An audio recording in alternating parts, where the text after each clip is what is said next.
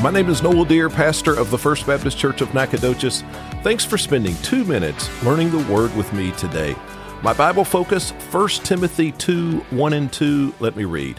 First of all, then, I urge that petitions, prayers, intercessions, and thanksgivings be made for everyone, for kings, and for all of those in authority uh, here we're encouraged to pray. And more than that, he urges us to pray because prayer is important.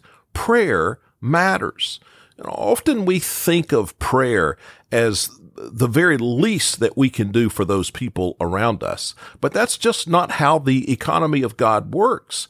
Prayer is not merely a preface for helping people. Prayer helps people. Prayer makes a difference. So who does he urge us to pray for? Well, two people, two groups of people.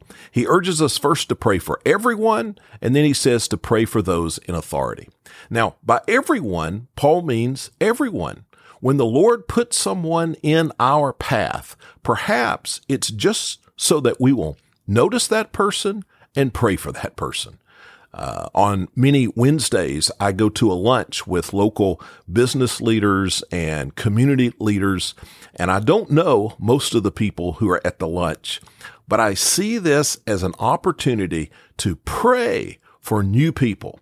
Everybody wears a name tag, and I look at those name tags as my prayer list, and I pray for people when I see their names. Sometimes I will send people a note in the next two or three days and let them know that I was praying for them.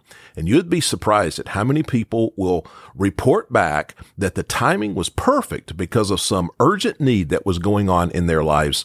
And then that gives me an opportunity for, for further ministry. We are to pray for everyone.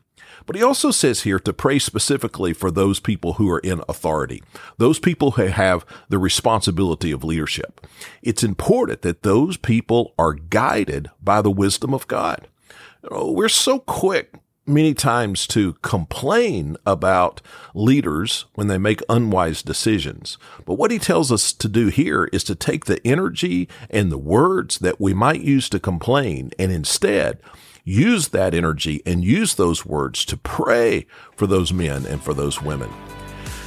We're commanded here to pray, but I want you to see that the underlying message in this verse is this praying for others matters, and it matters much. May we grow in our faith as we learn God's Word.